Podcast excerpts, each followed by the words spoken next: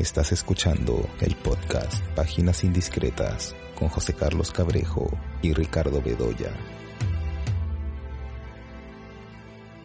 Hola, estamos aquí en un nuevo episodio del podcast Páginas Indiscretas. Yo soy José Carlos Cabrejo. Como siempre, estoy acompañado por Ricardo Bedoya y bueno, vamos a conversar en esta oportunidad de algunos estrenos, ¿no? películas que principalmente hemos visto en salas de cine. Y bueno, vamos a empezar conversando de eh, la última película de Matt Reeves, que es eh, The Batman, esta nueva entrega sobre el llamado hombre murciélago. Y bueno, es una película sobre la que se pueden decir varias cosas interesantes. Y, digo interesantes por varias razones. Digamos, por propias características de la película, pero también los contrastes que podemos hacer con otras versiones que se han hecho de este personaje del mundo de los cómics. Pero bueno, a ver, empezaré dando mis primeras impresiones de eh, esta película. Quizá lo primero que yo podría decir de eh, esta película es un poco hablar de la imagen de Robert Pattinson como Batman. Eso es algo que me pareció muy interesante, porque claro, de hecho que es una versión de Batman en gran medida muy distinta, por ejemplo, a, a la visión que ha podido tener de Batman Tim Burton, por ejemplo. Pero sí, digamos, en la imagen de Robert Pattinson hay cosas que me recuerdan de alguna manera al mundo de Tim Burton. Es decir, cuando vemos esta imagen de Robert Pattinson con estas manchas negras ahí en los ojos, no solo cuando está con la armadura de Batman, sino en otros momentos, ¿no? Que lo vemos con el rostro descubierto. Y claro, un poco recuerda estas conexiones de Tim Burton, por ejemplo, con la figura de, de Cesare, el famoso personaje del gabinete del doctor Caligari. Entonces, un poco esta, estas conexiones expresionistas que encontramos en el cine de Tim Burton. Entonces, eh, por un lado eso, pero un poco también esta imagen de Pattinson me hizo recordar esta película de los años 90 de Alex Proyas, que es el cuervo. También el cuervo, digamos, este personaje justiciero. Y un poco también, claro, un poco esta imagen también, este personaje también con estos ojos así manchados, que además también, además algo que, que ha sido muy característico quizás sobre todo lo que Proyas ha hecho en los 90, ¿no? Como pensamos en El Cuervo, pensamos en Dark City, ¿no? También toda esta, toda esta ambientación gótica. Y además, claro, me hizo recordar El Cuervo también por la música, ¿no? Hay, hay una canción que se usa en esta nueva versión de Batman, que es una canción de, de Nirvana. Entonces, claro, ¿no? Me hizo recordar justamente el soundtrack de aquella película eh, de Alex Proyas. De hecho, que sí, de por sí, la imagen del personaje Batman en el cine, bueno, nos hemos ya acostumbrado a esta imagen oscura, sombría, muy diferente, por ejemplo, pues a la imagen que podíamos haber tenido de Batman, por ejemplo, de Adam West, ¿no? Hubo esta famosa serie, hubo esta película basada en la serie, que además con un humor sumamente camp, ¿no? Pero lógicamente todas estas entregas que hemos visto en las últimas décadas de Batman, pues están evidentemente en otro tono, ¿no? Entonces, claro, estas manchas en el rostro de Robert Pattinson, claro, me hizo recordar también poco la imagen de estos, músicos eh, ochenteros, tipo Robert Smith, el cantante de, de The Cure. Entonces un poco hay, hay, ese espíritu, un poco retro, en, un poco en esta imagen opaca, probablemente algunos dirían gótica, incluso algunos ahí han dicho emo también. Entonces eso me llamó la atención, pero de pronto en este Batman vemos otras dimensiones que eh, tienen que ver con ciertas sensibilidades contemporáneas, ¿no? Porque de hecho que hay una imagen que seguramente tú habrás hecho la misma asociación con eh, La ventana indiscreta de Alfred Hitchcock, que es esta secuencia en la que vemos al personaje Pattinson, se supone investigando, pero a la vez está en la posición de, del fisgón, del boyer, ¿no? Cuando ve a, a Gatúbela, ¿no? En, en, la intimidad, ¿no? Y la ve con un largavistas. Y claro, y él tiene pues esta suerte de lente de contacto que un poco cumple la misma función de nuestros celulares cuando vamos por la calle y podemos grabar, registrar, pues eh, toda una serie de hechos. ¿no? Entonces, eh, esta posición ¿no? del, del personaje que está en las sombras, pero no solo para hacer justicia, sino también para estar en esa posición, ¿no? Esa posición, digamos, de, de Mirón, ¿no? Se va metiendo en estas situaciones. Y poco volviendo a pensar sobre el, Batman de Tim Burton, porque bueno, estas dos películas que hizo con Michael Keaton, el actor Michael Keaton que hizo de Batman, y hablando por ejemplo de la primera, en la que es una película muy curiosa por este contraste o por este antagonismo que hacía Tim Burton entre eh, la luz y la sombra. Digamos, Batman defiende este reino de las sombras bien esta presencia lumínica y colorida del guasón, este guasón interpretado por Jack Nicholson, es esta presencia pues invasiva, esta presencia amenazante. Y en esta película vemos más bien una oscuridad reinante, pero que también tiene que ver con una mirada de la sociedad, una sociedad en la cual el mal y por supuesto la corrupción es de alguna manera transversal. Entonces, estas, estas primeras escenas, por ejemplo, en, esta nueva película de Batman, en la que Batman se enfrenta a estos personajes que parecen salir de esta película de Warriors. Entonces, claro, lo vemos a Batman pues haciendo estas labores de justiciero, pero también estos, estos viajes, digamos, como al subsuelo. Donde, digamos, gente importante está metida en trabajo sucio, ¿no? Entonces, en este viaje en la superficie de la ciudad, pero también al fondo de la ciudad, es como que vemos que hay un mal imperante, ¿no? Y hay un mal que lo infecta todo. Entonces, claro, ¿no? Hay, hay, digamos, en buena parte del metraje esta película, pues esta mirada particularmente escéptica.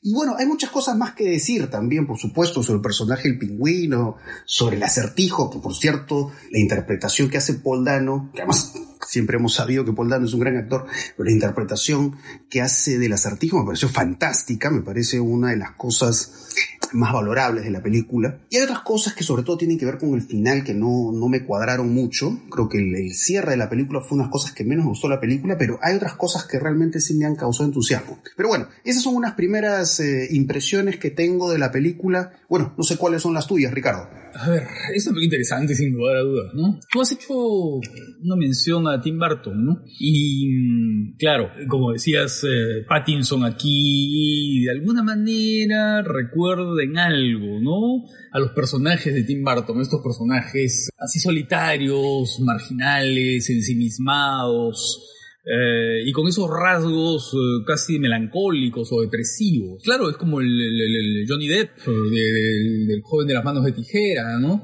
Estos personajes que además tienen un lado humano y otro lado mecánico, animal, imperfecto, incompleto, ¿no? Que son muy típicos del, del cine de, de Tim Burton. Ahora, claro, el tratamiento es muy distinto, porque el tratamiento de Tim Burton es carnavalesco, ¿no? Sobre todo en el, primer Batman, ¿no? En el Batman. Eh, Batman, o sea, porque se llamaba Batman simplemente, ¿no? Es como, Jack Nicholson. En la película en la que el, villano era Jack Nicholson, claro.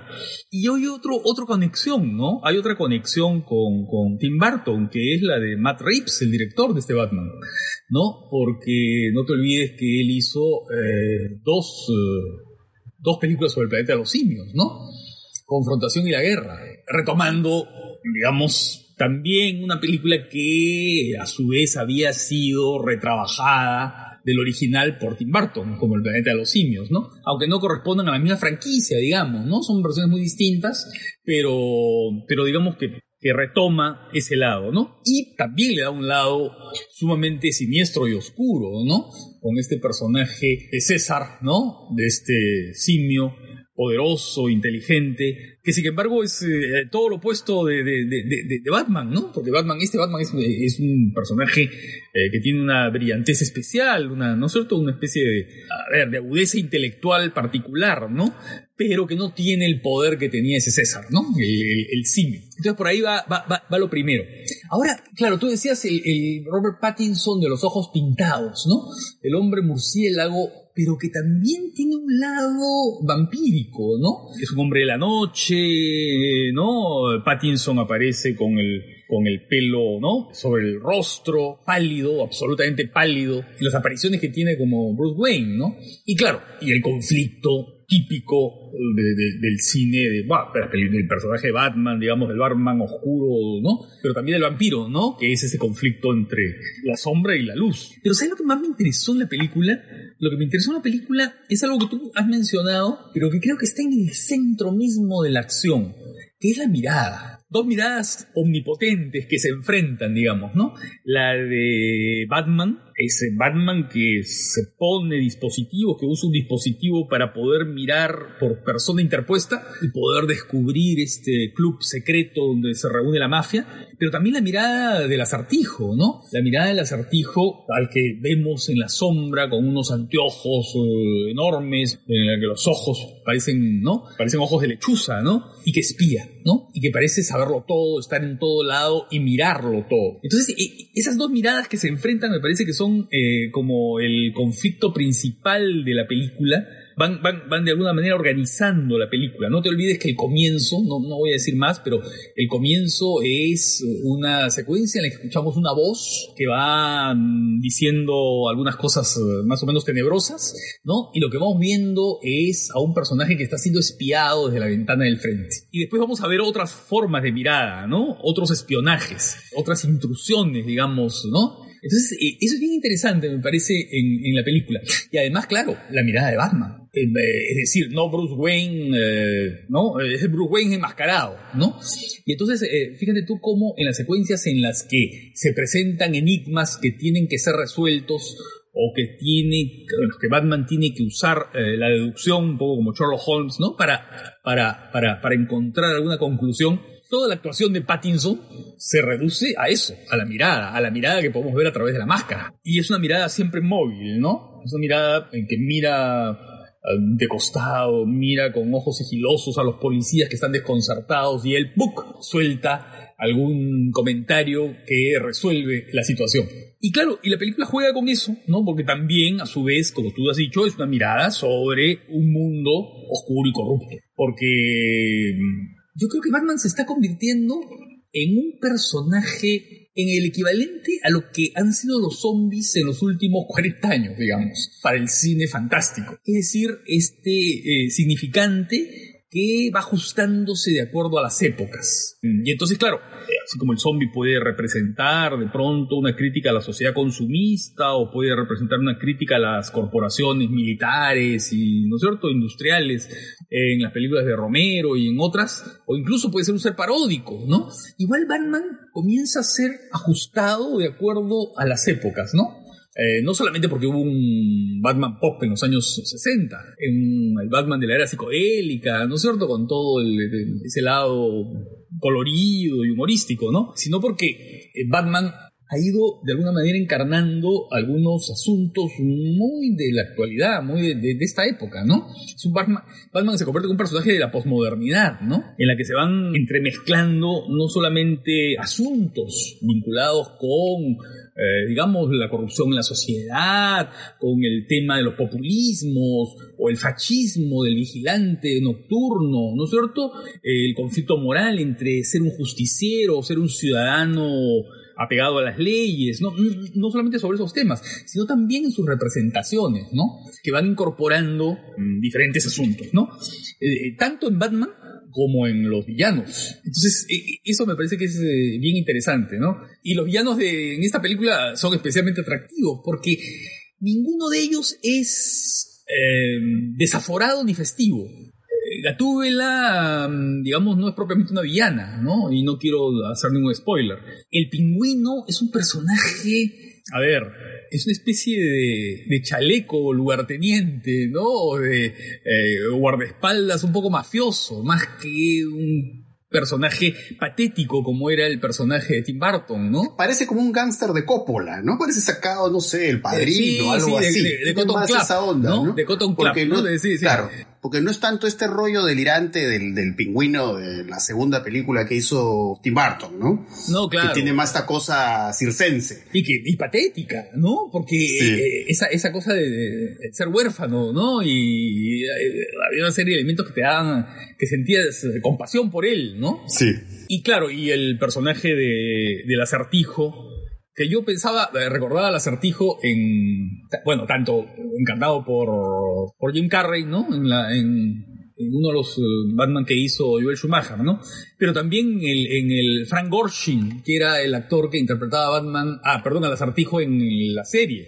¿La serie? Que era, eh, era un personaje pues lleno de, no sé, pues de, una expresión corporal muy particular, ¿no? Era un personaje así explosivo, ¿no? Casi gimnástico, ¿no? Con su, con su malla, con signos de interrogación. En cambio aquí no, aquí este es un personaje, ¿sabes qué cosa? Es un personaje muy vinculado con cierto imaginario de estos muchachos, de estos jóvenes encerrados en su casa, despojados de cualquier placer, eh, concibiendo videos virales, tratando de encontrar celebridad incluso en el crimen, ¿no? E, es bien interesante esa, esa, esa dimensión, ¿no? Esa dimensión de asociar al personaje del acertijo con con esta tipología de personajes eh, oscuros eh, que son producto de, la era de, los, de, las redes sociales, ¿no? Sí, sí, pues porque, sí, en efecto esto que mencionas del, del, claro, ciertas reflexiones, ciertas sensibilidades, ciertas perspectivas del presente, ¿no? Ahora, claro, ¿no? Porque incluso si hablamos de la apariencia de este villano interpretado por Paul Dano,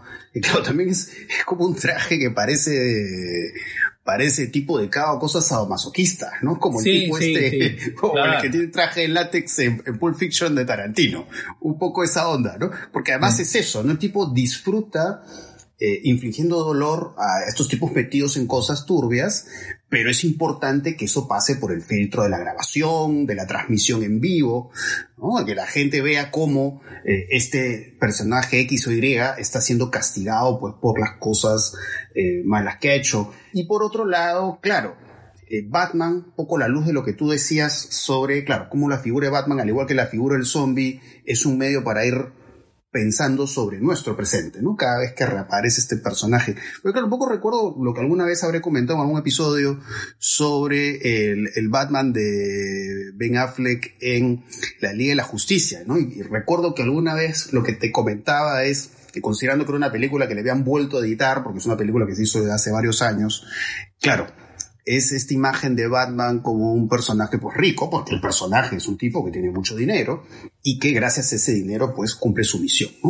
Pero acá en este Batman, eh, digamos, este tipo siente el peso de la riqueza, La, riqueza lo hace sufrir porque además él va descubriendo cosas de su pasado, no, no quiero dar acá spoilers, pero digamos el asunto de su condición de rico, ¿no? de pertenecer a una familia de rico, digamos, también lo iba a confrontar a una suerte de legado, ¿no? algo que él recibe y que es algo muy oscuro. Porque por otro lado también hay esta conexión interesante, ¿no? Del personaje Batman con el acertijo, Un poco parecida a la del Batman del Caballero de la Noche, ¿no? Cuando tiene estas conversaciones con el guasón de Heath Ledger, ¿no? Y un poco el personaje Heath Ledger le dice algo así como somos freaks, somos iguales, pero hay algo de eso, ¿no? En algunos momentos es como que el acertijo le dice, pero de alguna manera hacemos lo mismo, ¿no? Hacemos lo mismo, ¿no? Digamos, hacemos pagar a esta gente que se porta mal. Solo que claro, ¿no? De ahí ya el personaje, el acertijo, pues va, va revelando, digamos, estas conexiones con estos, estos grupos que parecen salidos o, nos recuerdan a estos tipos que invadieron el Capitolio. ¿Te acuerdas? Entonces, eh, entonces eso es bien curioso, ¿no? Este asunto de la culpa, de la, la condición, ¿no? Cargar con el peso, con la condición de ser rico, ¿no? No es como en el otro caso que comentaba, que es bueno, más bien acá el hecho de ser rico facilita las cosas, pero acá más bien el personaje lo conecta con una situación de, ¿no? de sorpresa y de, lo coloca en una posición en la cual pone en cuestión, ¿no? De pronto la imagen positiva que él eh, puede haber tenido de, de su familia, ¿no? Y claro, estos acercamientos al presente, un poco la luz de lo que tú le decías, lo que tú decías, creo que es algo que, que en esta película se, se trabaja, creo yo, de, de bastante, muy, de forma muy atractiva, una manera bastante atractiva. Y por supuesto, ¿no? Hay, hay un trabajo visual que nos mete en ese mundo, por supuesto, es un mundo muy oscuro y es muy interesante todo el trabajo con la lluvia, ¿no? Ver ahí a, a Robert Pattinson con el, con el, con el pelo ahí empapado pero es casi como el reflejo de esta suerte de melancolía, de tristeza que invade al personaje, ¿no? Porque al final es eso, ¿no? Son, son estos conflictos internos. Entonces, en efecto, claro, hay toda esta opacidad y un poco claro, quiero hablar sobre el final, ¿no? ¿no? No quiero dar obviamente mucha información, pero podríamos decir que hacia el final, que ya tiene estos tintes más, podríamos decir, mesiánicos, eh, y de alguna manera este final se torna más luminoso, pero creo que esa luminosidad que de pronto aparece al final es lo que menos me gusta, ¿no? Porque creo que al final Batman termina reducido, digamos, a la posición más tradicional del, del superhéroe, ¿no? Y, no vemos estas contrariedades o estos conflictos que hemos ido viendo a lo largo de la película. Película, por cierto, muy larga, ¿no? Son tres horas de película, aunque no se sienten, ¿no? Son, son tres horas que, como dicen algunos, pasan volando. Pero sí, cuando ya se pone más luminosa, creo que es cuando la película menos me, me gusta. Pero por otro lado, creo que hay virtudes digamos, a, propósito de lo que hemos estado conversando, ¿no? Y creo que estos villanos, como bien comentaba, son muy interesantes y claro, lo de Paul Dano me, parece pues fantástico, ¿no? Por supuesto, un pingüino es muy interesante también, ¿no? Pero lo de Paul Dano es fantástico, ¿no? Las, las frases que repite, la manera en que canta, la manera pues en que sonríe. Lo que aparece. Y, cómo se trabaja fotográficamente, cómo la película trabaja los contraluces, ese tipo de cosas, ¿no? Cómo te va creando un misterio y además esta cosa policial como muy Fincher, ¿no? Un poco recuerda a Seven, un poco ese mundo. Un poco eso también me hizo recordar los años 90, ¿no? hay, ciertos aspectos retro, podríamos decir, en la película, en, digamos, en la dinámica, ¿no? De cómo trabaja Batman con Alfred para ir resolviendo, pues, estos acertijos, pero que, eh, digamos, la actuación de Dano, pues, le da realmente este carácter muy, muy siniestro, ¿no? Pero que a la vez, claro, ¿no? Hay esta situación de coincidencia entre Batman y Acertijo. Los dos son mirones, los dos eh, disfrutan observando, registrando. Porque al final es eso, ¿no? Sí. Toda la reflexión sobre la corrupción. Pero claro, ¿cómo, ¿qué pasa con la corrupción en la actualidad? ¿no? Que, digamos, a partir, digamos, de los, eh, de los equipos, de la tecnología contemporánea, pues todo ese mal o toda esa corrupción que existe, pues siempre está siendo grabada y eso es justamente lo que tanto el acertijo como Batman pues dejan constancia de eso. Claro, es una película interesante, ¿no? Ahora, es, bien distinta de las películas que hizo Nolan, ¿no? Porque Nolan, eso que tú decías un poco del peso que siente aquí, del ser millonario, ¿no? Y Nolan eh, eh, también está ese asunto, pero de otra manera, ¿no? Porque en, Nolan, eh, creo que las tres películas de Nolan es la historia de la, de, la transmisión hereditaria, ¿no? De los tropiezos que tiene este legado, ¿no? El legado que, que, es del recuerdo, de la memoria de, de los padres fallecidos, pero también el legado de la fortuna, ¿no? Del patriarca. ¿no? Y cómo, cómo eh, Batman debe administrarlo y qué debe hacer, ¿no? Con él, ¿no? Eso es bien interesante porque es un asunto que está en Batman Inicia, está en El Caballero de la Noche, ¿no? O a qué padre seguir, ¿no? Que también es bien interesante, porque claro, no solamente está el lado Hamlet de Batman, ¿no? Qué hago con, el asesinato de mi padre y cómo resuelvo esto, sino también eh, sustituyo a mi padre. Por ejemplo, el Batman inicia, no sé si recuerdas que él duda si asumir el, legado del padre biológico ¿no? O seguir los consejos del, personaje este de Liam Neeson, que es el de la Liga de las Sombras, ¿no? Eh, que le dice, no, el crimen hay que combatirlo por la vía expeditiva, ¿no? Hay que exterminar, ¿no? Es el ejercicio de la venganza. Eh, y entonces Batman está en, en, esas, en esa disyuntiva, ¿no? Pero acepta el, la ley del padre biológico, ¿no? Y el legado, y emprende el camino, pues, del héroe, ¿no? El, héroe gárgola, ¿no?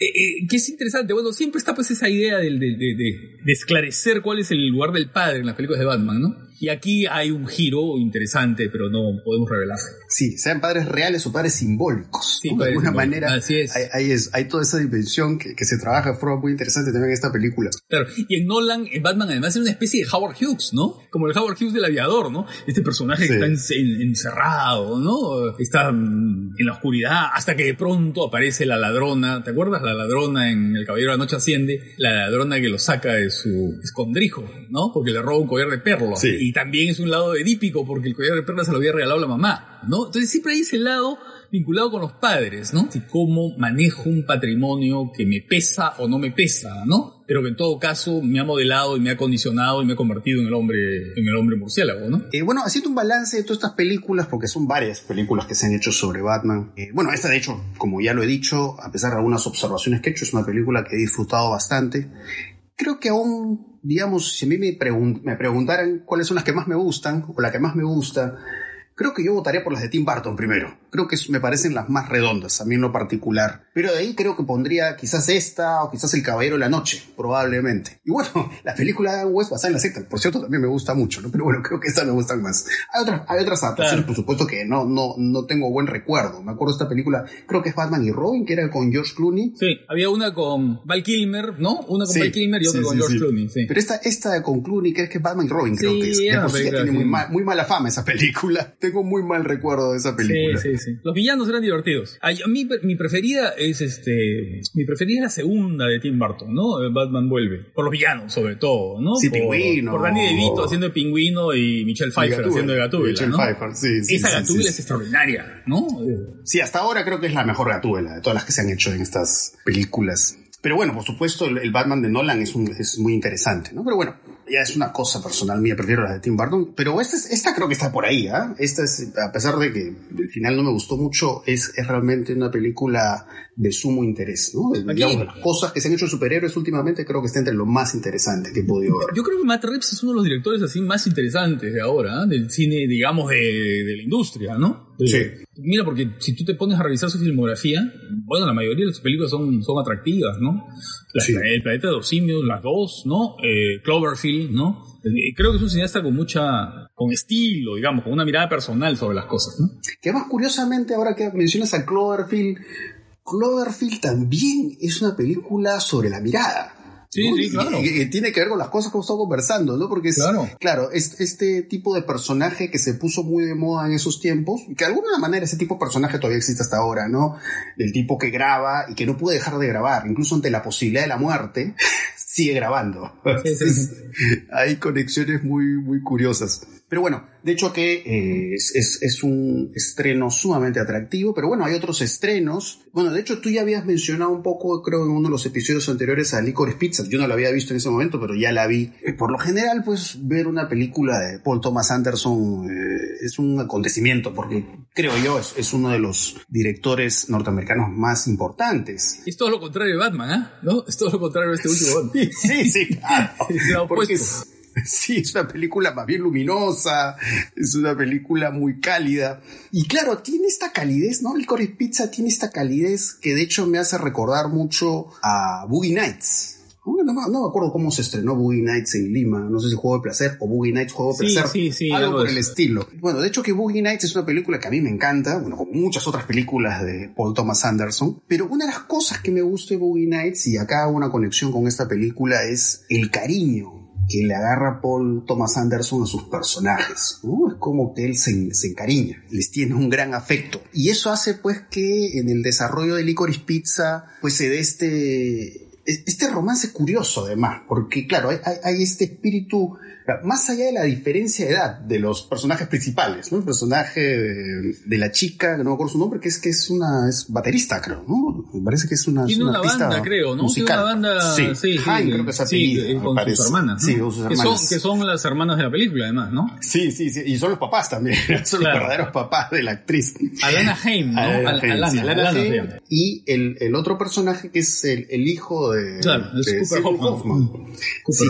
Mm. Eh, entonces, claro, tiene este espíritu muy, por supuesto, adolescente, más allá de que, claro, ¿no? La película un poco juega a eso, a este asunto de, de un poco ir revelando realmente la chica cuán mayor es. Eh, y hay esta frontera entre los dos personajes que me parece que Paul Thomas Anderson lo trabaja muy bien, ¿no? Porque es como, ¿son o no son, no? ¿Realmente son pareja o no lo son? Él juega con esa frontera. Y es curioso porque, claro, ¿no? Uno cuando lee los, los diversos comentarios que se han hecho de Licorice Pizza, claro, dicen que, claro, son, la película está hecha como de viñetas o como de desvíos, pero ok, ¿no? Uno ve estas viñetas o desvíos, pero lo que uno va viendo es que, digamos, cada una de estas situaciones que se va viendo en la película, al fin y al cabo, o directo o indirectamente, tienen que ver con eso, ¿no? Con la indefinición que hay en la relación de estos dos personajes. De pronto incluso cuando hay, toda esta secuencia que aparece el personaje de Bradley Cooper, que además personajes de Bradley Cooper son, claro, un, poco esta onda, estos personajes excéntricos que, suelen aparecer en, algunas películas de Paul Thomas Anderson, que por supuesto también es un aspecto que me hace recordar a Scorsese, porque de hecho que hablar de Scorsese es hablar de un referente importante en el cine de Paul Thomas Anderson. Con esto no estoy diciendo por supuesto que sea una copia, ¿no? De hecho Scorsese me parece una influencia fundamental en el cine de Paul Thomas Anderson, pero digamos, lo que coge de Scorsese lo hace algo muy suyo, ¿no? Yo creo que el, mundo de, de, Paul Thomas Anderson es un mundo muy singular y muy propio. Eh, creo que es un autor por todos los flancos y por todos los costados. Em, entonces, claro, ¿no? Todas estas estos personajes raros, extraños, todas estas situaciones humorísticas que se van dando con, diversos personajes que van apareciendo en la película, pero es para al final llevarnos a eso, ¿no? Esta suerte como de inconcreción, ¿no? O de indefinición que hay en la relación de estos personajes, ¿no? Y algo muy característico, de hecho, de Paul Thomas Anderson, o que vemos en varias películas, es eh, digamos, el amor que tiene por el movimiento de cámara, ¿no? Estos dos travelings laterales, ¿no? Que usa para ver a los personajes corriendo, eh, desplazándose, pero siempre con estos diálogos que finalmente mm, claro, nos hacen sentir este, este, este, vínculo profundo que hay entre estos dos personajes, pero a la vez, claro, como que la cámara se encariña con ellos y por supuesto nosotros nos encariñamos con los personajes. Y claro, cuando tú decías, claro, ¿qué, qué tan distinta es esta película de Batman, también tiene que ver con o nos lleva a hablar de otros aspectos del humor en esta película, porque cuando uno ve Licorice Pizza, uno siente que está trabajando con un humor que es como el humor que él quiere hacer y es el que le da la gana. ¿no? Digamos, no, no tiene miedo de, de, quedar mal con algunas personas, ¿no? Por ejemplo, estas bromas que hay con estos personajes, eh, creo que son de ascendencia japonesa, ¿no? Que además es un humor bien, este, es un humor muy raro y excéntrico. Y que claro, tiene que ver con estas cosas que a veces en el mundo de la cultura de la cancelación de las redes sociales se condena, pero es como que él le resbala. Estos personajes, pues, que también un poco parecen salidos de vicio propio, estos personajes asiáticos. Entonces, claro, hay un poco de eso. Y a su vez también en Licorice Pizza, otra cosa muy, muy curiosa, es cómo la ves la película un poco la maneja mucho bajo esta idea de la construcción en abismo, ¿no? No solo porque de pronto vemos al, protagonista, digamos, usando una cámara, sino un poco también cómo va introduciendo en la película, de alguna manera, referencias a sus otras películas, ¿no? Por ahí hay un cameo un poco caleta de John C. Reilly, creo que hace de Herman Monster. Y bueno, mm. está pues el, el hijo de Seymour Hoffman, que además hace un actor que ha sido muy importante, ¿no? En la obra de Paul Thomas Anderson. Entonces hay un poco de eso, ¿no? De, de, contarte esta historia, que es una historia por supuesto la cuento de una manera muy eh, personal, pero que a la vez es accesible, ¿no? Porque es eso, ¿no? Es, es, una película radiante, luminosa, y que también como vemos en otras películas, es una película en la, en la que además se nota mucho en la forma en que él goza usando la música. ¿No? Eso es algo muy interesante en otras películas de Paul Thomas Anderson, ¿no? Entonces, eh, la, música realmente creo que es fundamental acá en la manera en que vamos, pues, identificando las emociones o, pues, las distintas etapas por las que eh, van pasando, pues, estos personajes, ¿no? Pero bueno, esas son algunas impresiones que tengo. No sé, a ver, no sé qué más bueno, tú ya has comentado algo sobre la película. Yo comenté algo, sí, sí, sí. A, mí, a mí lo que más me interesa de, de, de Pizza, claro, es, ¿sabes qué cosa? La forma en que, en que la mira a Lana Jaime, ¿no? A la chica. Eso es fundamental. ¿no? ¿Cómo, cómo se enamora? La cámara se enamora de ella, la sigue fascinado, ¿no? La muestra, le muestra el perfil todo el tiempo, ¿no? Sí. Y entonces, claro, está, está totalmente deslumbrado por, por, por la chica que es la chica esquiva, además, ¿no? Porque, claro, si tú ves la película, la película no es que tenga una trama demasiado desarrollada, ¿no? Es más bien una película muy suelta y muy relajada, ¿no? Es el primer amor que no está quieto, ¿no? Nunca se detiene, ¿no? Nunca es pasivo, está siempre en correteos, ¿no? Eh, se siguen, se acechan, ¿no? Eh, caminan sin saber hacia dónde van, se encuentran, usan pretextos para encontrarse, son emprendedores que trabajan juntos, pero que en realidad no sabes si están trabajando juntos o lo hacen para, para estar juntos. En fin, o sea, la trayectoria de la película es totalmente abierta y azarosa, ¿no? Y, episódica. Eh, entonces, claro, tú dices, es una comedia romántica, sí, pero no es una comedia romántica en el sentido que imponen las comedias románticas, que generalmente hay una hay un suspenso de por medio, ¿no? ¿Estarán juntos? ¿Se quedarán juntos? ¿Se separarán? ¿Qué cosa harán? No, no, no, aquí sabemos que se van a quedar juntos de comienzo, ¿no? Y, y lo que estamos viendo simplemente son las situaciones absurdas, los momentos incómodos, eh, los encuentros casuales, ¿no es cierto? Los celos, ¿no? Los celos. Los celos, claro. Los, celos, la película. Los celos controlados, él, ¿no? La mira hacia la distancia, pero está furibundo, ¿no? Se te pone, eh, ¿no? Se carga ahí de, ira, ¿no? Y, de, y se va, ¿no? Prefiere irse. Entonces, eso es un poco lo que importa, ¿no? Lo que importa es este, esa especie de, de situación relajada. Y luego todo el clima del Valle de San Fernando, ¿no? Que es bien interesante porque los lugares también son fuertes e interesantes, como lo eran, por ejemplo, eh, ¿te acuerdas? En, otra película que también tenía un tono relajado, aunque creo que era mucho más neurótica, que era Embregado de Amor, ¿no? Sí. Y una cosa que también me, gusta bastante en esta película, que no es, no es ni de lejos la película que me guste más de Thomas Anderson, ¿ah? me gustan mucho más otras. ¿Sabes qué cosa es? Y la película creo que evoca muy bien, representa muy bien los años 70, pero sin, sin pasatismo, sin melancolía, sin esa especie de complacencia en la nostalgia que vemos en otras recreaciones del pasado o del recuerdo del primer amor, ¿no es cierto? No, Aquí los sentimientos y los afectos que, muestra son perfectamente actuales. Es más, eh, la propuesta de Thomas Anderson es compartirlos, sentirlos, eh, ¿no? Digamos, en su vigencia, en su en su presente. Eso es lo que me parece interesante, ¿no? En la película, ¿no? Y claro, es una película muy libre, muy disfrutable, ¿no? Sí. Y bueno, y de hecho creo que dentro de lo que hay en la cartelera ahorita, pues es entre lo mejor. evidentemente. claro. ¿no? Si es que no es lo mejor lo que está ahorita, ¿no? Bueno, Batman de hecho me gusta mucho, ¿no? Pero, este, sí, probablemente lo que está ahorita en cartelera es probablemente la, película que más me gusta. Al menos en este momento que estamos grabando el podcast todavía hay algunas eh, funciones de esta película, ¿no? Que por cierto está, eh, claro, tiene algunas nominaciones al Oscar y que creo que es lo que ha permitido que la eh, podamos ver en eh, pantalla grande. Aunque sospecho que no gana ninguno. Sí, es lo más probable. Pero más allá del Oscar, que al final ya es una cosa ya más trivial. Además, además eh, qué, injusticia que no esté nominada a Lana, ¿no? sí, claro. Sí, sí, sí, sí, es una muy buena actuación. Pero sí, se nota que es una película que Paul Thomas Anderson le ha hecho con mucho gusto, con mucho entusiasmo, ¿no? Y creo que cuando hace esto que, que decía hace unos momentos, ¿no? Este, este amor que él desarrolla por sus personajes. Es un poco como, como decía en Boogie Nights, ¿no? Esto que no, no, no, él no se va a dar, este, no, va a permitir que tengan un mal final sus personajes. Tiene que darles un, buen final. Claro.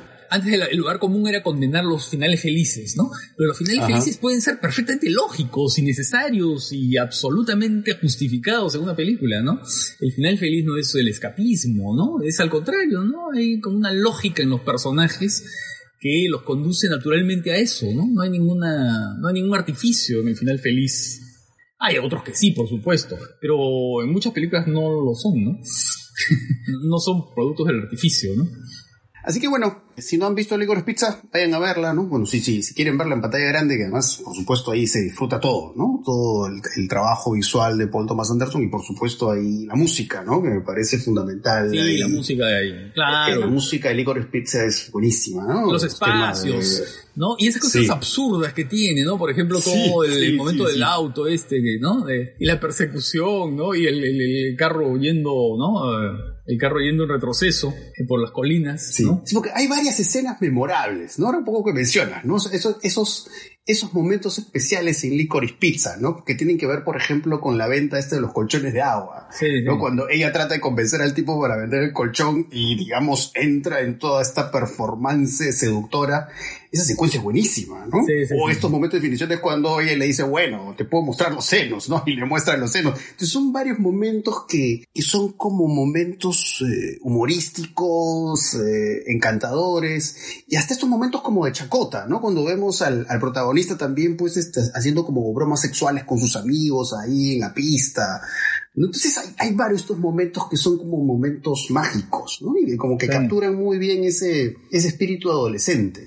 Eh, entonces sí, ¿no? Eso es una película encantadora, ¿no? Ya sobre si es lo mejor o no, sí, creo que sí, en efecto hay otras películas mejores de Paul Thomas Anderson, pero bueno, Paul Thomas Anderson es, es un director pues muy, eh, muy potente, ¿no? Siempre hay mucha fuerza en su cine, eh, realmente sí, eso es una película encantadora en muchos sentidos. Eh, así que sí, esas, esas dos películas me parecen interesantes. Bueno, hay otras películas en cartelera. Bueno, está Benedetta, eh, la película de Paul Verhoeven, que estuvo compitiendo en la última edición del Festival de Cannes. ¿no? Que eh, en otros episodios hemos hecho referencias muy pasajeras a Benedetta.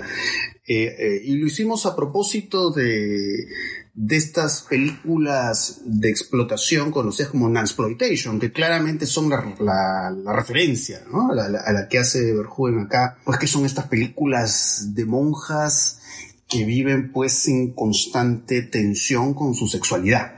esta sexualidad que de alguna manera el hecho de que esta sexualidad tenga que verse reprimida, cohibida, se refleja pues en todo este trabajo de los escenarios interiores, el convento, eh, y cómo en estos cuartos pues eh, se explora de distintas maneras pues, sea la masturbación, el romance lésbico, eh, y, a eso apunta evidentemente esta película.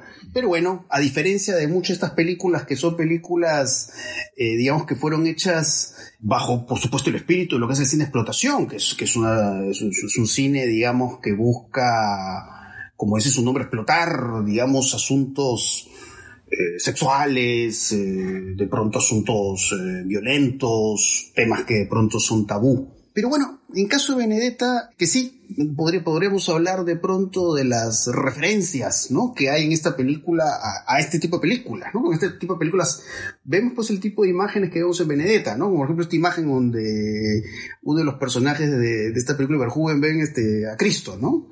que se le acerca y además se acerca, digamos, de un modo, ciertas sugerencias eróticas, vamos a decir. Lascivo. ¿ah?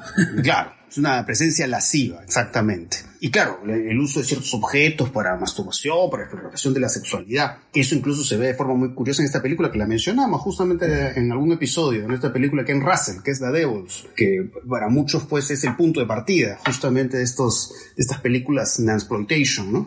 Además hay, hay unas secuencias en esa película que son delirantes, digamos, en, la exploración de la, de la sexualidad de estas monjas, ¿no? Hasta, hasta ahora me acuerdo de una secuencia de The Devils eh, que es además una de las secuencias que suelen censurar en algunas versiones de esa película, que una tipa agarra el, hueso de un tipo, un cadáver, pero, es un hueso con forma fálica, y lo usa para masturbarse, ¿no? Esa película fue prohibida acá, en el Perú, en la época de los militares.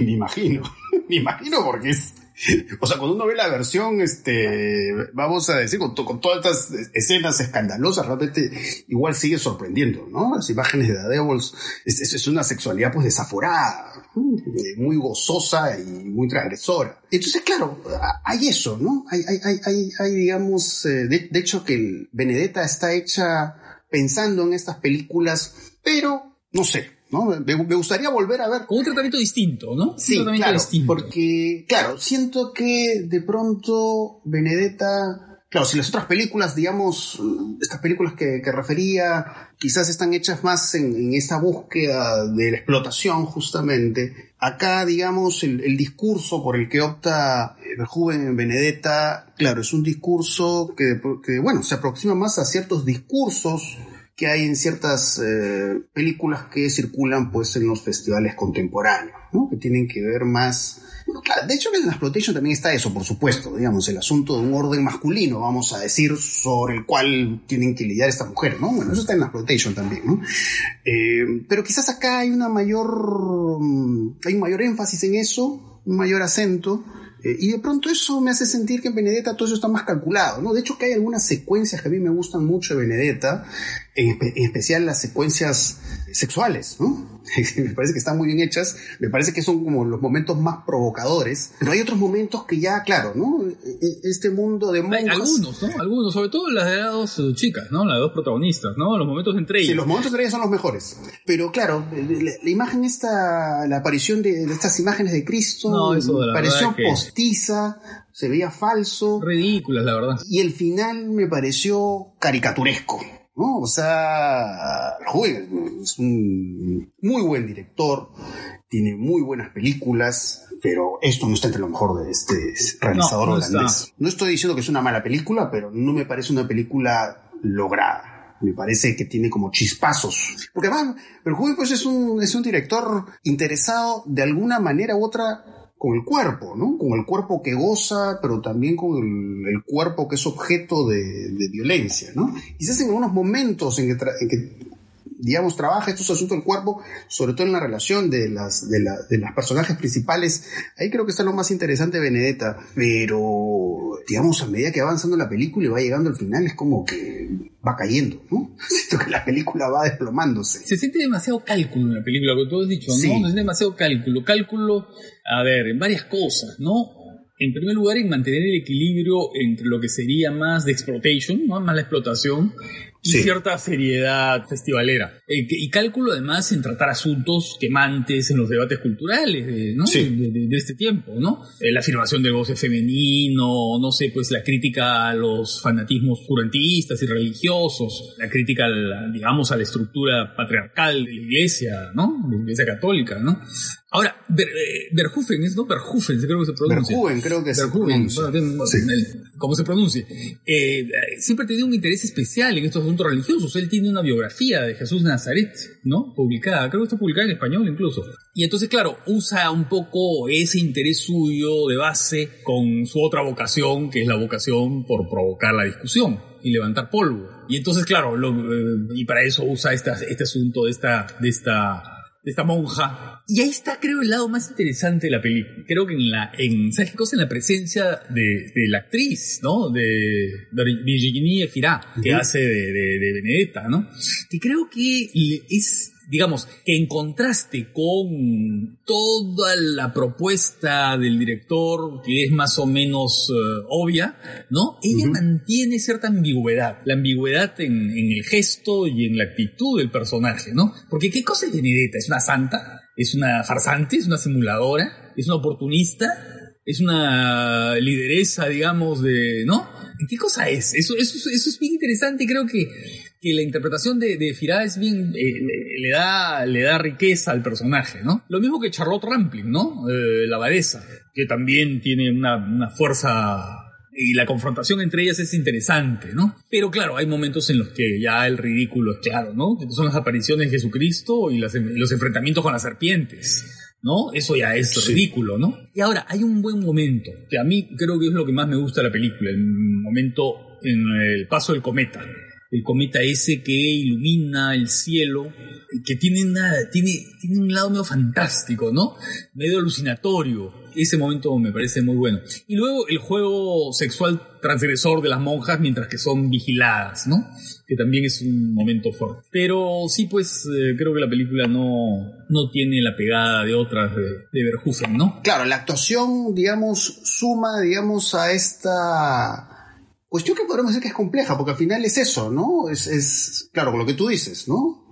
O sea, es una actriz, o sea, no digo por, por la actriz, no me refiero al personaje, personaje actriz, digamos, que apunta un poco a la escenificación, a lo teatral. Y, y, ese juego me parece lo más interesante, o está entre lo más interesante de la película. Pero de pronto, claro, entra en, contraste con eh, estos personajes o estas situaciones plasmadas, me parece, de forma pues gruesa y tosca, ¿no? Como pues, la imagen de Cristo. Las visiones, el ¿no? Final, Esas visiones, las, las, sí, todo el final, el, final, no quiero dar muchos detalles, pero no, pues no, no se puede. Un chiste, mal gusto, ¿no? Eh, la verdad, decepcionante. Entonces, claro, de pronto eso me hace extrañar estas, algunas de estas películas de exploitation que, sin, sin ser tan pretenciosas, digamos, jugando a la mera explotación, igual terminaban tratando esos mismos temas, ¿no? Los temas de ciertos órdenes masculinos, la represión del deseo está ahí. Sí. Y bueno, más espontáneo, más natural. Pero parte de esa espontaneidad, de esa naturalidad, se pierde acá. En esta película, que a pesar de eso, de hecho sí tiene algunas unas cosas interesantes, indudablemente. Bueno, y está La Religiosa, ¿no? La película de Jack Rivet, que es, es un título importantísimo, ¿no? En esta onda de películas sobre monjas, ¿no? El otro día estuvimos hablando de eso, pues, ¿te acuerdas? Sí, claro. Sí, claro, está comentando justo este, este box set que, que había visto en la Plantation, ¿no? Que, que, claro, hay estas películas de estos directores tipo... Eddie Prando Visconti, Gianfranco Mingotti. Joe D'Amato, Bruno Mattei, ¿no? Estos directores italianos que han hecho estas películas. Domenico Paolella, ¿no? Domenico sí, Paolella. Sí, sí, sí, sí. Que además, claro, él tiene esta película, claro, que está en este box set que comenté de Severin, que es Story of a Cloistered Nun, que es muy interesante esa película. Historia de una monja de clausura. Mm. Sí, sí, que, que, además es interesante, son películas interesantes para ver, un poco para ponerse en contraste con Benedetta, para ver todo lo que se ha alimentado esa película. Pero claro, muchas de estas me parecen más divertidas, más naturales, más espontáneas, ya, esa es la impresión que tengo, ¿no? Y por eso también un poco extraño eso de otras películas de este director, porque realmente estas cosas de pronto chocantes que uno ve en su cine, pues también en otras películas suyas se ven con más, con más eh, fluidez y espontaneidad. Y eso es algo que se extraña un poco en, en Benedetta. Así que bueno, esas son nuestras impresiones. Bueno, hay más películas que podemos comentar. Bueno, de hecho que está autoerótica. No le he vuelto a ver, yo la he visto ya hace buen tiempo, imagino que lo mismo ha pasado contigo. Yo no he vuelto a ver autoerótica, pero bueno, me parece una ópera prima pues interesante y que eh, tiene un trabajo muy curioso que es algo que yo quiero destacar, que tiene que ver, digamos, todo el trabajo de los colores, todo el trabajo de la dirección de arte, que juega pues mucho con estos colores así muy vivos, juega con estos rosados, de pronto luces de neón, ¿no? Un poco esa estética, pero digamos, no solo porque esté retratando el mundo de estas chicas en transición, ¿no? Estas chicas, eh, estas adolescentes. Poco, un poco, creo que eso es algo que abarca en autoerótica a sus personajes femeninos en general, ¿no? Porque digamos, un personaje de la madre de la protagonista en autoerótica pareciera más bien que la hija cuida a la madre. Entonces, eh, estos personajes femeninos que están como atascados en este mundo adolescente, independientemente de su edad. Y eso es lo que me pareció muy curioso de la película, eh, ese retrato. Y claro, y cómo es esa relación que tienen con los personajes masculinos. Estos personajes masculinos son como aves de paso, ¿no? Esa es la sensación que te deja autorótica con respecto a sus personajes masculinos, ¿no? Están ahí, pasan el momento y de ahí se van. Y justo hace, hace no mucho conversaba con un amigo sobre autoerótica, ¿no? Yo le decía que es, eh, que es una película ideal, autoerótica, para hacer un double feature con esta otra película de Lisa Hitman, que se llama Never, Rarely, Sometimes, Always, ¿no? Que es una película con la que comparte ciertos intereses, ¿no? tonos distintos, pero tienen que ver con eso, ¿no? Esta, esta relación, vamos a decir, tensa con lo masculino. Y bueno, esta, esta película de Hitman tiene una, tiene una secuencia que es notable. ¿Te acordarás de esa secuencia que es justamente la que tiene que ver con el título de la película? Es cuando aparece esta mujer que le hace el cuestionario y la chica se va quebrando, ¿no? Cuando va respondiendo. Esa secuencia me parece fantástica, es lo mejor de esta película. Aunque justamente a, la vez poco pensando en esta película de Hitman quisiera hacer un contraste con autoerótica justamente con relación a los personajes masculinos, ¿no? Porque esta película de Hitman si algo no me gustó fue, digamos, la forma en que retrata, por lo menos en la mayoría de personajes masculinos, que es casi también una cosa medio caricaturesca, ¿no? Son personajes este, que encarnan esto que se suele referir como masculinidad tóxica, ¿no? De una manera muy, muy tosca y gruesa, y eso no lo veo en autoerótica, ¿no? O sea, digamos, sí, es, es una, autoerótica es una película sobre la sororidad, pero yo siento que esos, estos personajes masculinos, estas aves de paso, como yo decía, son humanos, o sea, son, son creíbles. Y eso es, me pareció interesante, ¿no? Aunque el cierre de Autorótica sí no me gustó mucho, siento que hay un momento en que ya ciertas ideas, ciertos conceptos se vuelven reiterativos, y poco como que la película al final se simplifica, ¿no? Entonces parte de los atractivos que encuentro como hasta la mitad, después ya siento que eh, la película va perdiendo fuerza. Pero bueno, no sé, esas son mis primeras impresiones, no sé, ¿tú qué piensas? Es la misma opinión que yo tengo yo, a la que le agregaría algunas cosas. A mí me, me interesó sobre todo la primera parte de la película. Bueno, me pareció, en primer lugar, creo que las, las dos actrices están muy bien, ¿no? Sí. Eh, creo que Rafaela May, ¿no? Y Micaela Céspedes, ¿no? Están muy bien las dos. Y me parece bien interesante toda la descripción del ambiente familiar, el pequeño mundo del barrio, ¿no? Las, las calles limeñas que se entreven, el clima veraniego. Esa cosa atmosférica que tiene la película en su primera parte es lo que más me interesaba. Los tránsitos en bicicleta. Claro, claro. Toda Esa, todo ese andar, el deambular. Sí, sí. Y hay esa especie de, de ritmo como relajado de la primera parte que, ¿no? Va fluyendo con, con, mucha seguridad, ¿no? Y sí, pues ahí tiene mucho, eh, mucho mérito la fotografía de Micaela Cajabaringa, la dirección artística de Gisela Ramírez y el sonido, ¿no? De Rosa María Oliar. Entonces, claro, ahí hay todos esos momentos me parece que son eh, bien interesantes, ¿no? Eh, las chicas creo que ponen así la cuota de naturalidad, ¿no? A ese vínculo de complicidad femenina que es, que es, que, que es lo principal, creo, en la película, ¿no?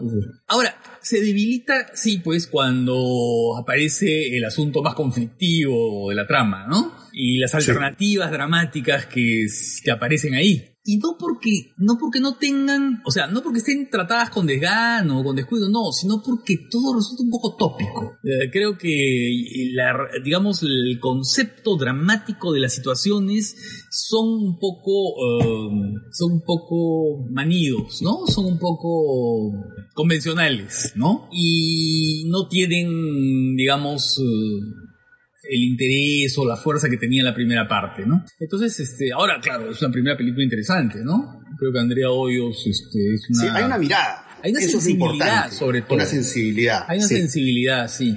Y una sensibilidad que retrata la intimidad femenina, digamos, sin aspavientos, ¿no? Sin, sin hacer de eso un discurso, digamos, altisonante. No, no, no, lo hace con mucha naturalidad y, creo que ese es el valor de la película, ¿no? Sí, y, y eso creo que es lo que nos, nos deja la expectativa, ¿no? De, de qué va a seguir haciendo la directora después, ¿no? Porque creo que realmente es una ópera prima sumamente atractiva, bueno, más allá de algunas cosas que hemos dicho, pero creo que en general es, es una película prometedora con respecto a lo que puede hacer eh, la directora, ¿no? Y bueno, sí, es una de las películas que podemos encontrar en cartelera. Bueno, nosotros la hemos visto, bueno, yo la vi creo en el Festival de Lima y creo que se volvió a ver, me parece, en la semana del cine, ¿verdad? Sí, sí, sí. Y sí. bueno, es, es, es interesante además ver eso, ¿no? Lo, esta- estas, estas óperas primas, porque claro, hemos, hemos hablado ahorita de autoerótica, también comentamos la vez pasada larga distancia, ¿no? Y creo que las dos películas son películas muy atractivas, ¿no? Y bueno, no- nos colocan en esa posición, ¿no? De ver qué pueden seguir haciendo estos directores. Ahora, hemos hablado de películas que hasta este momento están en salas de cine, pero bueno, en plataformas eh, se han podido ver otras cosas. Una, de las películas que se estrenó no hace mucho en Netflix es la película de Pedro Almodóvar, que es eh, Madres Paralelas, ¿verdad? ¿Es el título? Sí, sí. Haremos un comentario breve porque bueno, ya nos hemos ido de largo. Sí, hemos creo que hablado ya bastante. hemos pasado así. ¿ah? Sí. Hemos batido récord para nuestros estándares, ¿no? Que solemos hacer episodios así, menos una hora, una hora, pero bueno, ya nos pasamos la hora. Pero bueno, comentaremos así rápidamente, aunque sea. Bueno, a mí me pareció un Almodóvar menor, ¿no? Con esto no estoy diciendo, por supuesto, que sea una mala película. Es una buena película, pero no sé. Extrañé ciertos, ciertas características del cine Almodóvar que de pronto, claro, ¿no? Uno las recuerda y resultan tan desfachatadas y provocadoras. Y claro, no sé, pues, ¿no? Contrastemos esta película con La piel que habito, o de pronto hasta algo más antiguo como Pepe y Lucy Bond, La chica del montón. Eh, y esta película, claro, lo coloca a Almodóvar en un plano muy serio, ¿no? Porque además habla de la posmemoria, ¿no es cierto? Habla de temas que tienen que ver con, con violencia política, vinculados pues al, conflicto que tiene el personaje de Penélope Cruz, ¿no? Que tiene que ver con un asunto de maternidad. Entonces, un poco este asunto de lo, de lo maternal y este asunto de la violencia política o el recuerdo de la violencia política, pues ahí, ahí Almodóvar va haciendo un juego paralelo. Y bueno, hay, hay, hay buenas escenas en la película y creo que tienen que ver con la actuación de Penélope Cruz. Creo que eso es lo que yo más podría destacar de esta película Almodóvar. La actuación de ella me parece que es el gran sostén. Pero sobre una película que, la verdad, a mí me hace extrañar otras películas de Almodóvar. Y sobre todo el final, que a mí no me gustó. Ese final, no, no, no quiero dar muchos datos, ¿no? Pero el final lo que hace es colocar a personajes vivos en la posición de los personajes muertos, ¿no? No, no, no quiero decir más. Pero ya, no veo Almodóvar así que se pone en ese plan tan serión, tan solemne hasta diría, la verdad que no me agradó mucho, ¿no? Pero bueno, no sé, es lo primero que podría decir rápidamente ahorita, pero no sé, ¿a ti qué te pareció? A ver, lo que pasa es que Almodóvar ya desde hace buen tiempo, diría que a partir de La Flor de mi Secreto, ha cambiado de registro, ¿no? Ha cambiado de registro y claro, ahí hay un lado, si tú quieres, un poco, entre comillas, más serio. El, el asunto está en que, claro, incluso en las películas serias, ¿no? En, en- en, digamos, Los Abrazos Rotos o Julieta, eh, hay un costado, si tú quieres, este, muy irrealista, ¿no? Un Sí. costado que se despega del realismo más claro, más neto, ¿no? Y entonces eh, apuesta al melodrama, pero apuesta al melodrama con todo. O sea, no es que el melodrama, ¿no? Eh, digamos, tenga parámetros claros y que de alguna manera eh, ponga paños tibios a las situaciones. No, no, no. Va hasta, ¿no? A, lo que debe ser un melodrama, digamos, ¿no? A esa especie de exacerbación de pasiones o de enfrentamientos o de sentimientos, ¿no? Eh, de cualquier tipo, pueden ser amorosos, pueden ser eh, filiales, eh, materno-filiales, o sea, lo que fuere, ¿no? En- aquí, no, aquí hay como una especie de sensatez, de perfecta sensatez, ¿no? De reflexión muy clara sobre eso que es eh, la relación con el pasado, con la memoria, ¿no? Entonces eh, es muy claro que pone a dos personajes, que son eh, el personaje de Penélope Cruz y el de la joven, y claro, encarnan mm, dos situaciones distintas respecto al pasado, ¿no? Porque Penélope Cruz, claro, está, es el personaje de la posmemoria, la que recibió, digamos, el legado, el recuerdo de lo que pasó, ¿no es cierto? Hace 70 años, 80 años, cuando acabó la Guerra Civil Española, en el año 39, ¿no? Y esta generación de la chica, que es además muy buena actriz, ¿no? Que es Milena Smith, a la que eso acaso ya no le llega, ¿no? No le ha llegado de la misma manera, en la que hay esta especie ya de, de desapego, ¿no? De, respecto a ese pasado, ¿no? Entonces, claro, se, traza la línea del melodrama pero hay una única improbabilidad en ese melodrama, que es el asunto de las dos niñas que nacen el mismo día y que ocurre algo que altera la vida de las dos. Pero esa improbabilidad eh, es solamente eso, queda ahí. Todo el resto del relato, ¿no es cierto?, es más bien eh, muy apegado a la idea misma de lo que Almodóvar quiere demostrar, ¿no? Eh, que es el asunto de el, si se puede vivir en la amnesia o si es necesario recuperar el pasado y volver y entroncar con la memoria histórica, ¿no? Que es un tema pues que ha sido debatido muchísimo en España de los últimos años, ¿no? Por la ley de memoria histórica que salió, ¿no?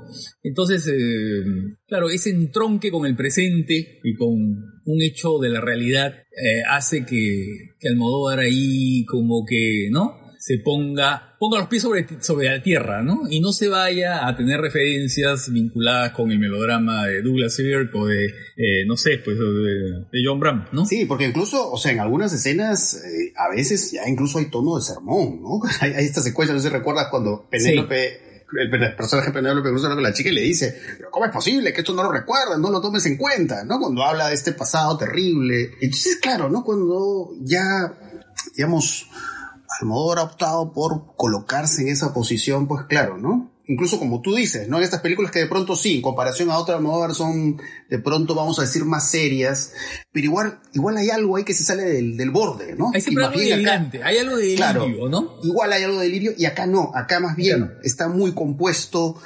eh, está muy cuidadoso de las cosas que se dicen en la película, de cómo se dicen, ¿no? Sí. Este, y eso es lo que a mí no me gustó con esto vuelvo a repetir, no estoy diciendo que sea una eh, mala película, más difícil que alguien tan talentoso como Almodóvar haga una mala película, pero bueno, sentí eso, ¿no? Un Almodóvar menor, esa es una impresión que tengo. Pero la actuación de Penélope Cruz, eso es algo que quiero destacar, Me encantó. y la chica también, ¿no? Y la, chica... también, sí. Así que bueno, está bien que no hayamos, no hayamos perdido la oportunidad de comentar esta película, ¿no? Y hay una más que queríamos comentar, pero no se dio la oportunidad porque, bueno, no, este, estamos grabando los dos juntos después de tiempo. Bueno, hay esta película curiosa que también está en Netflix, bueno, la de Almodóvar está en Netflix, que es la de la masacre en Texas. La última entrega de esta franquicia. Que es una película curiosa, ¿no? Obviamente pues, no es una gran película. Sé que hay gente que no le gusta la película. Yo la disfruté, más allá de algunas cosas que no me gustaron, que tienen que ver con un asunto del fanservice, ¿no? Porque hay el, personaje, personaje principal de la película que hizo Toby Hooper en los 70, que es la película que, da vida a toda esta franquicia, aparece acá, aunque me parece que está como mal, mal utilizado el personaje, creo que no se explota, no se aprovecha tanto. Entonces creo que está ahí como simplemente al servicio de los fans, decir, mira, acá está la actriz que hizo pues la Final Girl, de esta masacre en Texas de los años 70. Pero hay otras cosas curiosas en la película y es como te meten en este, en este mundo norteamericano ¿no? Este mundo en el que hay una confrontación eh, de estos norteamericanos eh, que viven, vamos a decir, de una manera más tradicional y cómo se confrontan a estos jóvenes inmersos en el mundo de las redes sociales. Y claro, este personaje Leatherface es el que encarna esa, esa contraposición que por supuesto eh, encarna eso de una manera sumamente violenta, ¿no? Creo que si algo que llama la atención en esa película pues es el gore, ¿no? La, la violencia, la forma en que los cuerpos se rompen, se quiebran, pero a la vez un poco esa incomodidad que se siente en la foto, ¿no? Pues es una foto que enfatiza mucho la presencia del sol, el sol, el, sudor en los cuerpos de los personajes. Y que claro, incluso como lo hemos, hemos conversado también de ese asunto en otra oportunidad, ¿no? Que también tiene mucho de western también, ¿no? En las imágenes y en las confrontaciones, en los enfrentamientos entre los personajes hay mucho de western, de duelo. El pueblito westerniano, ¿no? Sí, sí, sí, sí, sí. Y bueno, hay esta secuencia que es una que es probablemente la mejor secuencia de la película, que es la secuencia pues que Leatherface entra a este, a este bus. Sí, muy bueno eso. y se enfrenta, es lo mejor, ¿no? Y se enfrenta con los muchachos estos, ¿no? Que le dicen, oye, ojo, puede ser cancelado. Pero claro, él vive en otro mundo, ¿no? O sea, literalmente vive en otro mundo, no solo porque, claro, vive como en esta otra Norteamérica, pero claro, a la vez es el Leatherface, es el Leatherface, es un tipo que viene de un cine de otro tiempo, cine del siglo pasado, y no, le, no entra en vainas. no está pensando en la cámara que lo está grabando, no está pensando en Instagram o en lo que fuera. Pues sí, los pasa por encima. Creo que eso es lo más atractivo, lo más interesante. Entonces es un humor curioso, ¿no? Es, violento y a la vez es humorístico lo que se ve en esa secuencia, que creo que es la mejor secuencia de la película. Así que nada, creo que es una curiosidad, ¿no? Creo sí, que sí, es una curiosidad, una los, curiosidad. Los, los entusiastas del terror creo que pueden disfrutarla, aunque sé que hay algunos fans del género que no le gustó la película, pero bueno, a mí sí me ha gustado, más allá de de pronto que algunas cosas no están del todo logradas. A mí también me, me, me entretuvo mucho, ahora claro, es un poco muy salvaje, que supongo que Sí. puede haber gente que la rechace, pero, ¿no? Pero claro, tiene ese tono pues así de desenfado, ¿no? De desenfado de provocación, que la hace agradable, la hace atractiva. Sí, pues, ¿no? Porque es, claro, este, este- esta mezcla de violencia y humor, ¿no? Un poco Sí, todo el tiempo, nos todo el remite tiempo. a... De alguna manera nos remite, pues, a estas películas que, claro, que han trabajado eso del terror, pero claro, porque, digamos, el, el vínculo de humor y terror sí tiene larga data, ¿no? No sé, podríamos hablar de Abbott y Costello, por ejemplo, pero eh, podríamos, ah, digamos, en este caso en particular, eh, claro, hablar, no sé, pienso en algunas películas de Herschel Gordon Lewis, eh, 2000 Maniacs, por ejemplo, que tiene mucho de eso, ¿no? La Sí, visita al pueblito, pero a la vez con este humor que juega pues con lo violento, con lo visceral. Y ahí podríamos saltar un poco algunas de las películas de Evil Dead, de Sam Raimi, o las estas primeras películas que hizo Peter Jackson, ¿no? Tipo Brain Dead, ¿no? Entonces es eso, ¿no? Es usar la violencia, las vísceras para la, la pachotada, ¿no? Lo que, lo que es pues, es el cambio, ¿no? Porque los años 70 eran los, los, los, los chicos eh, hippies que todavía creían, ¿no es cierto?, en el contacto con la naturaleza, ta, ta, ta, que iban y encontraban al salvaje, ¿no? Al asesino ahí, este, ¿no? Que encarnaba no sé qué dimensión represiva del imaginario americano, ¿no? Y ahora son, eh, son unos atorrantes totales, ¿no es cierto? Y son unos farsantes, eso es lo interesante, Ah, son sí, unos claro, farsantes, son ¿no? unos farsantes, porque sí, obviamente la visión que tiene la película de las redes sociales es eso, estos Ah, tipos sí, están claro. creando un holograma, están creando un espejismo, ¿no? Va, y va. Leatherface va a romper eso, ¿no? Quiebra todo ese orden de las cosas. son estafadores, en realidad, ¿no es cierto? Van ahí a aprovecharse de- de la miseria de la gente, ¿no? Y, de- y no les importa mucho, ¿no? Lo que están buscando son inversiones, ¿no? Lo que les interesa es que llegue el dinero para, para crear ahí, el, eh, para gentrificar, digamos, el pueblito, ¿no? A pesar que incluso de pronto en las redes sociales se pueden vender pues como justicieros sociales, ¿no? Pero Ah, no, por claro. bajo están haciendo otra cosa. Están haciendo otra cosa, por supuesto. otra cosa. Eso es, lo, eso es lo, lo- lo atractivo del asunto, ¿no? Es este, este asesino que se enfrenta a los, a todas las convicciones juveniles del pasado y del presente, ¿no? Un poco volvemos a Batman ahí, ¿no? Sí, nuevamente ah, sí, vemos sí, acá Leatherface como los zombies o como Batman, cómo reaparece este, este personaje legendario del cine de terror para hablar del tiempo presente, ¿no? Sí, lo hace claro. pues con mucha violencia, con descaro y, y con mucho humor. Entonces es una, claro, solo que acá pues el tono es sumamente burlón, ¿no? Digamos, sí, Batman está en un tono más, más serio. No, ultra serio, claro. ¿no? Sí, Acá sí, es la locura, ¿no? Es el carnaval y el desenfreno. Tiene un lado medio paródico, ¿no? Sí, sí, sí, final con la imagen esa, bueno, ya. No hay, no hay que decir cuál es, pero Bueno, entonces bueno, creo que ya hemos logrado hablar de varios estrenos, tanto estrenos en salas de cine como en plataformas de streaming. Sí, hemos hablado de varias películas, así que bueno, espero que hayan disfrutado este episodio y ya nos estaremos escuchando muy pronto nuevamente. Chao.